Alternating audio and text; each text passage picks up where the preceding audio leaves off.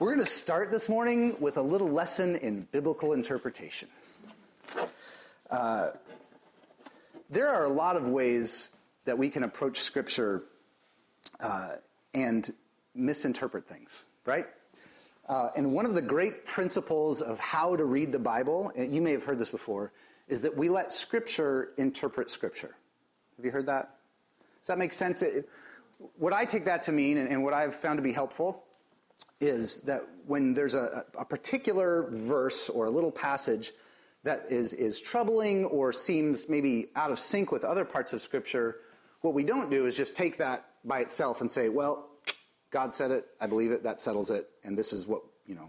I mean, there are some, you, you can get into a lot of trouble, especially with some passages in, uh, you know, say the Psalms or uh, Lamentations, if that's if you're building your entire theology, entire faith around some of those passages. So what we do is we say, okay, what does the rest of Scripture say about this, or, or what even just the parts right before and, and right after this? How do we how do we let those how do we let those parts of Scripture interpret this Scripture that is challenging? So this has been um, actually a national conversation in the last little bit, right? Uh, a lot of people in our country are reading Romans 13, which is great.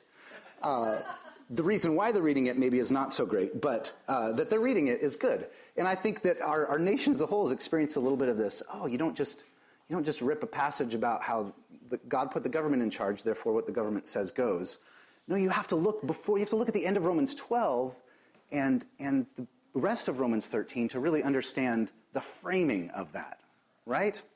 Uh, that the same God who said, uh, share with the Lord's people who are in need and practice hospitality. Right? That's, that's the middle of Romans 12, right before we talk about being subject to governing authorities. And then later on in Romans 13, love does no harm to a neighbor. Love is the fulfillment of the law. Right? Those help frame a passage about being subject to the governing authorities. That's not our passage this morning, but it illustrates something that is going to be really important for us as we study a passage from Ephesians 5. Every week, as we're going through Ephesians, I have found it helpful, and I hope you do too, to remember where we are in this book. Speaking of, of context, right? Speaking of not just pulling out a little verse or a little section, but understanding that when Paul was writing this letter, he was writing, he's writing the whole letter to this church, and that they most likely heard it read top to bottom, start to end, uh, that that's how they encountered this letter from Paul. Now, we take our time and we study little passages, but we got to remember where we are. So, Paul has reminded us in these first three chapters of the glory of the good news, of how God desired and planned to save us simply because he loves us and he wanted to do it. Not because of anything that we've done, not because we are so great or we discovered God. No, He simply, as His creations, sought us out, offered up everything, offered up His own Son, that we could be reunited with Him and united with each other. So this is the this is the primary emphasis that we who who again through nothing in our own through through faith by grace by God's grace are in Christ, that that is the fundamental identity that we have, that we are in Christ. Now we're in the second half of Ephesians where we're exploring well, what does that look like? How do we walk that out? How do we live that? So last week we talked about as those who are in Christ, uh, we are to be unified together in the church. Right? This is a, a motley crew of people here.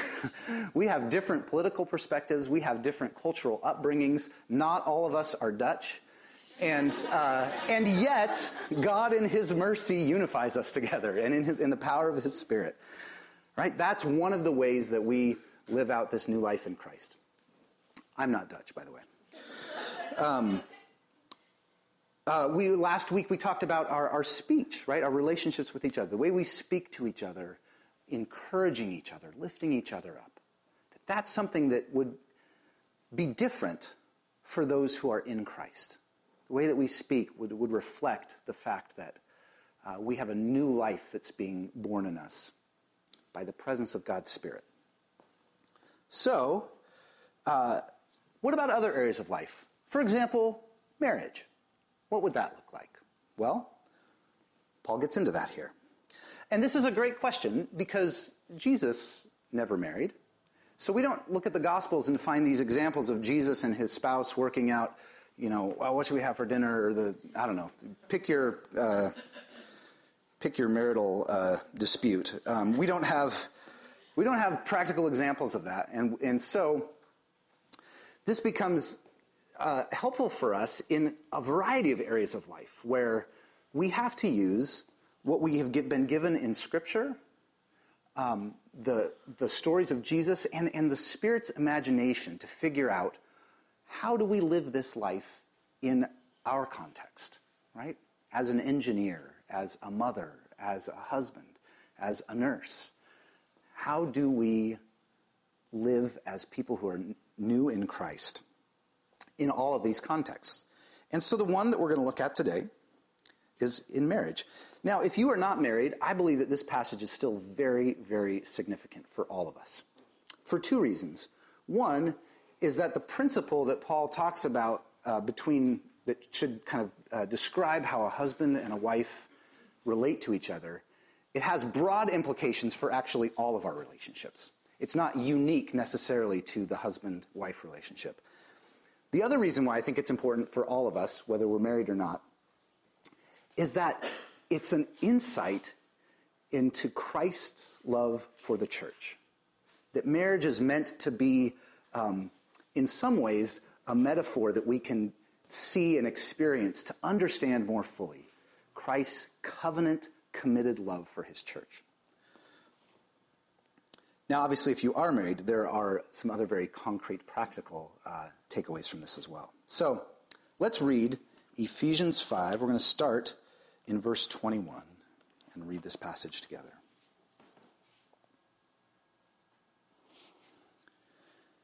Submit to one another out of reverence for Christ. Wives, submit yourselves to your own husbands as you do to the Lord. For the husband is the head of the wife, as Christ is the head of the church, his body, of which he is the Savior. Now, as the church submits to Christ, so also wives should submit to their husbands in everything. Husbands, love your wives, just as Christ loved the church and gave himself up for her, to make her holy, cleansing her by the washing with the water through the word, and to present her to himself as a radiant church, without stain or wrinkle or any other blemish, holy and blameless. In this way, Husbands ought to love their wives as their own bodies. He who loves his wife loves himself. After all, no one ever hated their own body, but rather they feed and care for their body, just as Christ does for the church. For we are members of his body. For this reason, a man will leave a man will leave his father and mother and be united to his wife, and the two will become one flesh. This is a profound mystery, but I am talking about Christ and the church. However, each one of you also must love his wife as he loves himself, and the wife must respect her husband. Lord, be our teacher this morning as we look to your word. We want to hear from you, and we want to be changed by the power of your Spirit. Help us, Lord. Amen.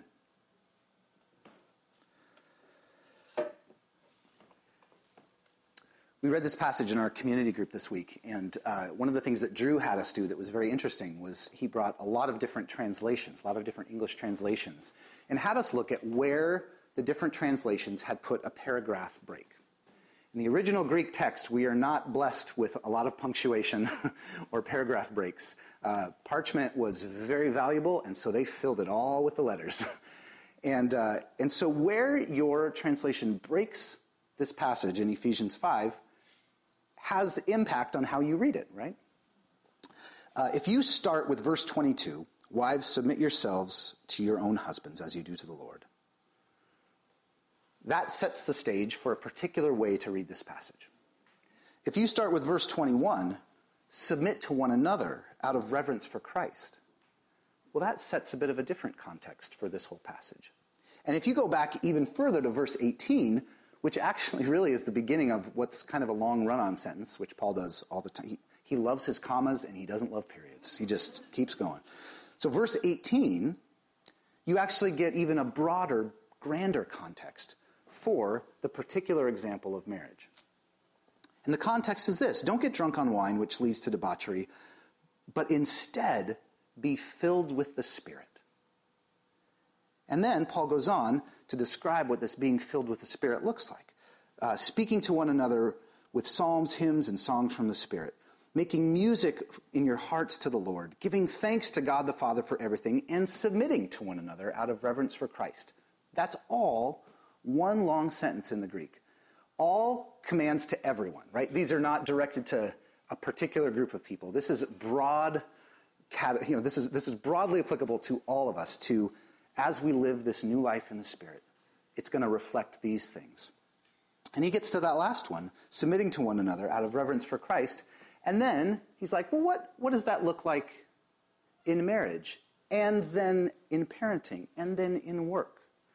So we're going to look at the marriage one, but I think that, that this whole next section of the end of five and beginning of six can kind of all be this subcategory underneath submit yourselves to each other.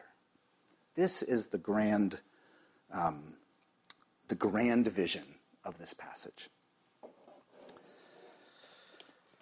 I, uh, I remember studying this passage in high school in our youth group. And uh, I was given one of the most helpful tools to approach this passage there that I want to offer to you. And the tool is this if you're a man the part about wives is not written to you. If you're a woman, the part about husbands is not written to you. Now, that doesn't mean we can't read them and, and learn something from them, but I think that is such a helpful starting place and helps correct a lot of the ways that this passage has tragically been misused and abused, right?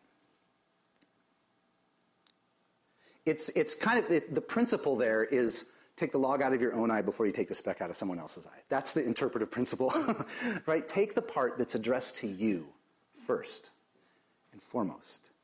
That's the word to you this morning. Um, my parents, uh, they didn't do a lot of, of uh, couples counseling, but they did a little bit. And, and they, I remember them telling me about a couple that they counseled that eventually they, they had to part ways because the husband kept coming in their sessions to the wife with this passage saying, Why won't you submit to me more? The Bible says you need to submit to me. And this is completely missing the point of what is written to him as the husband that his call was to love his wife as Christ loved the church. Because that's not a high calling at all, right? So that I think can be a very helpful framework for us as we as we look at this passage to take first and foremost the part that is written to you.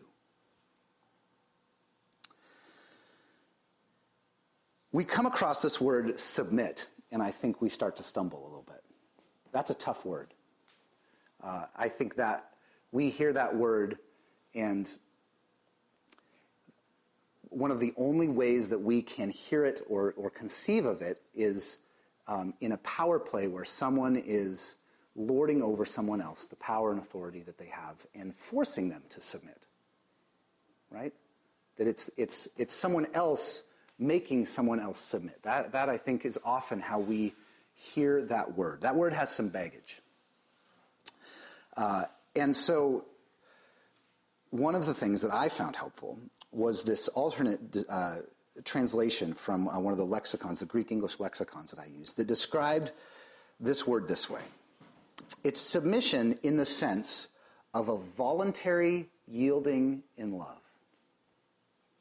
A voluntary yielding in love. It has nothing to do with someone who has authority and power wielding it over someone else. It has someone freely choosing to yield, motivated by love. And again, the grand context is that that would be what all of us are doing with each other here in the church.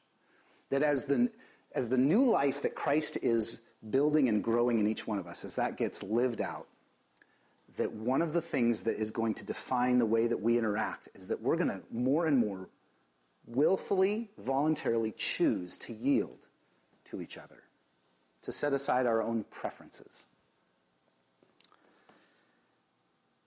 And the model for this is, of course, Christ. Right? This is why each one of us does this with each other. And of course, with wives and husbands do this as well in marriage. That Christ yielded voluntarily out of love for our sake, gave up his life.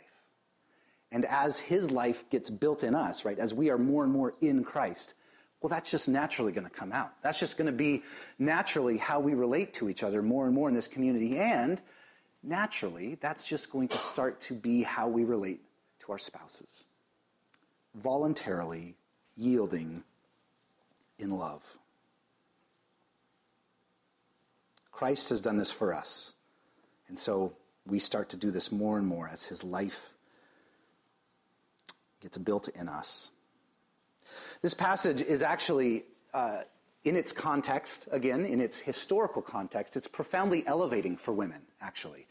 Paul spends twice as long talking about the role and the responsibility of husbands and the incredible call to love their wives as Christ loved the church, giving up their lives so that their wives might flourish.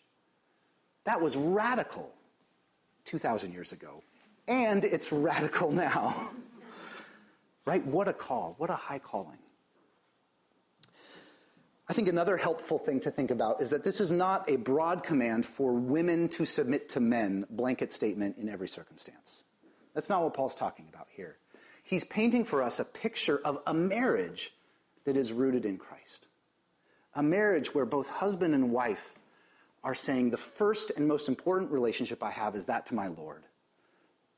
That as I submit to Him, as I yield voluntarily out of love to Christ, well, I'm just going to naturally turn and do that to you too. So that's the context. That our vision or our, our priority would be the flourishing of the other.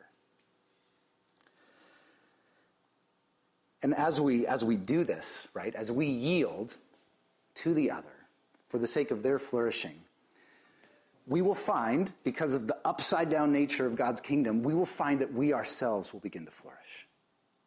Right? That our, our marriages will be healthier, will be more vibrant, more full of life.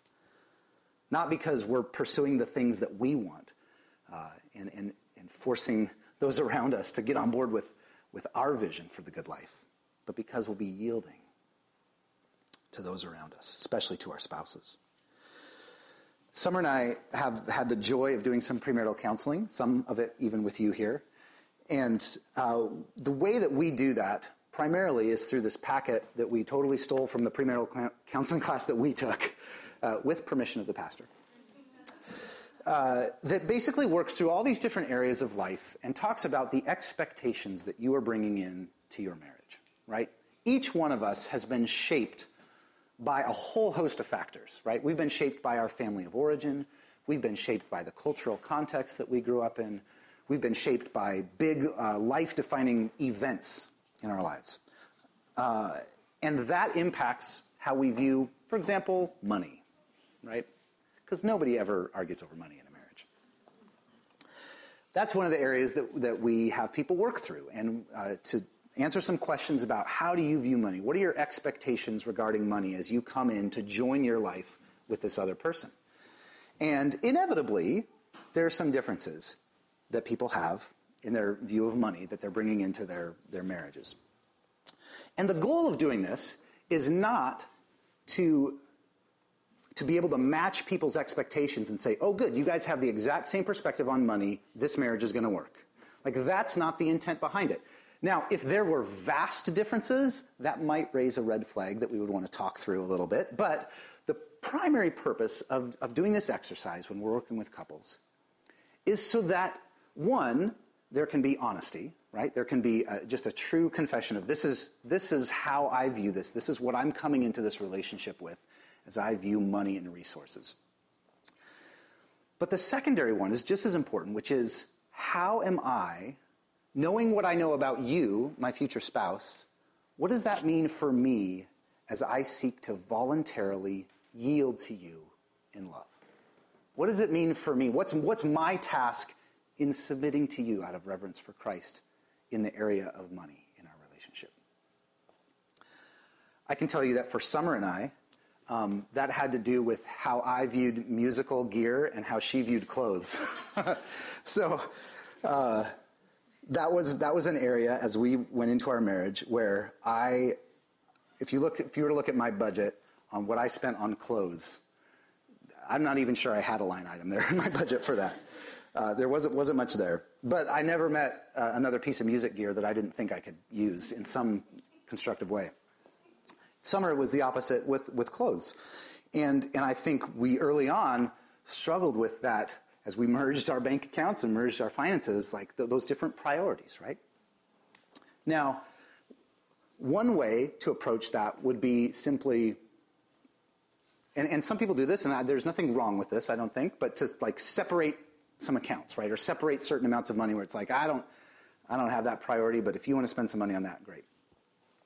I think as I've witnessed 11 years of marriage and God's Spirit working on both of us, um, I've seen ways in which slowly we have begun to yield to the other and, and say, you know what, I, I don't need that other guitar. I do. I don't need that other guitar. Um, and if you want to, you know, if, if, if, if you need to go spend that on clothes, that's fine. And for Summer to say, I I'm not used to shopping at Value Village, but I'm going to choose to shop there. And I love that my wife shops at Value Village now. That's been like one of the greatest. So we, both of us, I think, have sought, not perfectly, and certainly we have so much more to grow in this, but that's one way that I've witnessed over time growth that, that has shown me, yeah, I think, I think that's us learning how to voluntarily yield to each other, to submit to each other out of love. Uh, I think another one, I, I, know I've mentioned this example before, is the way that we view our schedules. Uh, I, Summer, she was an engineer, uh, she was a project manager in the Air Force. She has a schedule. I was a musician who never really worked full time for a lot of years. And I was like, schedule? What? I, I really valued having a lot of open space. She really valued having things to look forward to. And I know that I've talked to a number of you in your marriages, that we are not the only ones that, that have approached our schedules with a different, uh, a different goal. My goal is seeing empty space. Her goal is seeing something to look forward to. That's a way, too, over 11 years of marriage now, that um, we, we've not arrived by any stretch. But I just, I've reflected on that as a one way where we've sought to grow in our voluntarily yielding to each other in love, submitting to each other. Where I can say, I want, I want my wife to know that she's loved, so I'm going to try to schedule and plan something, then put it on the calendar so that she has something to look forward to. And she has been able to appreciate grow more and more, uh, carving out time where there's, there's not anything planned, where we have some space, which is very much, uh, I appreciate that. I think the final one, and this is, this is true, I know, for any of us here with, with kids, is um, the simple offer to take the kids so that the other person can go and do what they need to do. Um, that that has been a great gift that we have given each other that and others of you have given us as well. I don't know if Reba's here. Reba came and watched our kids. She's teaching, of course she is, right? there's the there's the example, voluntarily yielding in love. Uh, she came and took our kids for a couple hours yesterday, so Summer and I could catch up and actually talk face to face which was a great gift. Uh, anyways, uh, those are some examples that I've been thinking and mulling about in, in my own marriage. And I anticipate, and, and I'm guessing that for those of you that are married, uh, there are ways, uh, in specific ways, that you've, you, you've been thinking and, uh, about how either you could be more uh, submitting and voluntarily yielding in love, or, or ways that you have seen God do that work over time.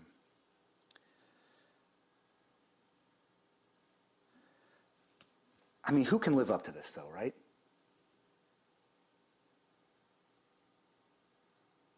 Wives, submit to your own husbands as you do to the Lord. Submit to their husbands in everything. Husbands, love your wives as Christ loved the church, giving himself up for her. This is a high calling. And what's fascinating here is that Paul he kind of ends up tripping over himself as he gets further into describing this vision of a marriage that is in Christ. And he starts talking about Christ in the church. And by the end of the passage, you're actually not sure which he was really talking about, which is kind of the point, I think. That in all of this, the primary calling is not to be, it's not even to be uh, submitting to one another. The primary calling is to be submitting to Christ. And the more we do that, the more natural it will become for us to do that with each other. And so he gets, he gets talking about husbands and wives, and then he's like, but the mystery here, the real beauty, is the way that Christ has done this for the church. The way that Christ has given up everything for us. And so it's entirely appropriate that we come to communion this morning. And I hope that this feast reminds us of Christ's profound love for the church.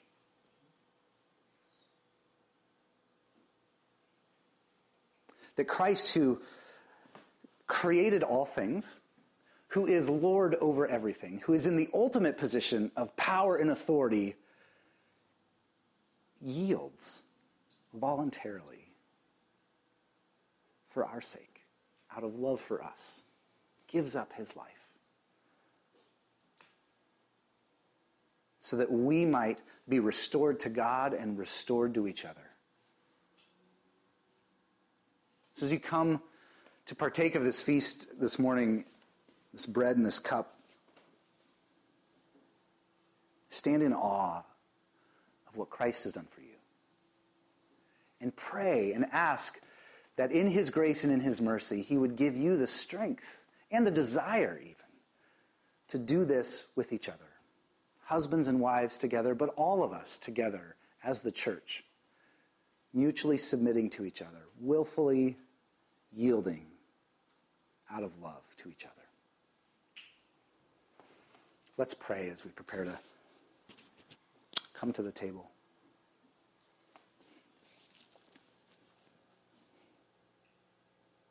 Lord, what a high calling you have given your church. What a high calling you have given husbands and wives. That in our imperfect marriages, somehow we even reflect your love for the church, your love for the world.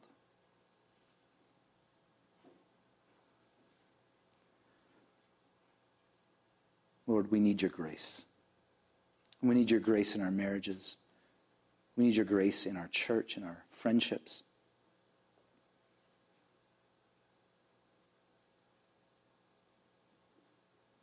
Forgive us for our selfishness, for our self centeredness. And draw us back to you.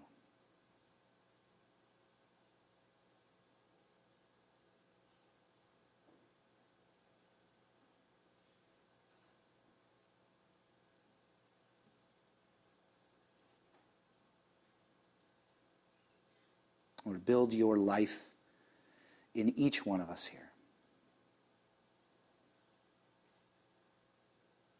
That we would be surprised when it becomes more and more natural for us to yield, to submit.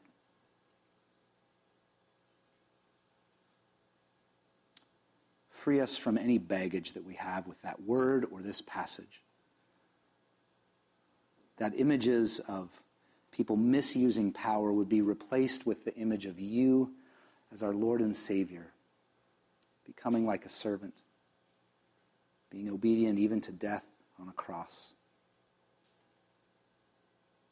That as you were raised up from the dead and raised up to heaven, so you have brought us with you, that we are seated with you in the heavenly realms, as Paul says in this book. What an image.